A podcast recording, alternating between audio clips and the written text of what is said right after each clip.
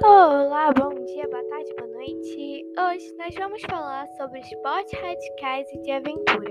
Nessa modalidade, os locais para a realização dos esportes colocam a condição humana em demasiado risco, ou seja, esses esportes são muito perigosos, pois ocorrem de preferência na natureza, água, ar, neve e gelo Contudo, é necessário muito preparo, força e resistência.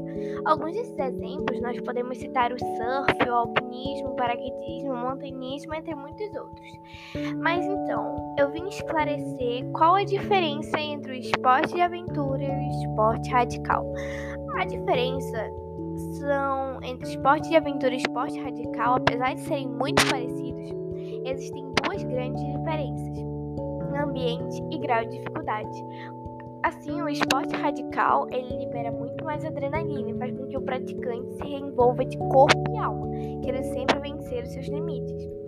Já qual a definição de esporte de aventura? Os esportes de aventuras eles são praticados próximo à natureza, envolvendo superação de obstáculos geográficos.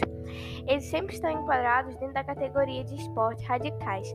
Também inclui outras práticas realizadas no ambiente urbano, como o skate, o parkour e o bungee jumping. É, e a definição de esporte radical é a prática de atividade física, onde prevalece o risco, e apesar de existir há muito tempo, foi no início do século XIX que esse fenômeno se consolidou, sendo estudado pela educação física. A, o objetivo desse estudo pela educação física foi compreender o conceito desse esporte e interpretar suas características e motivos.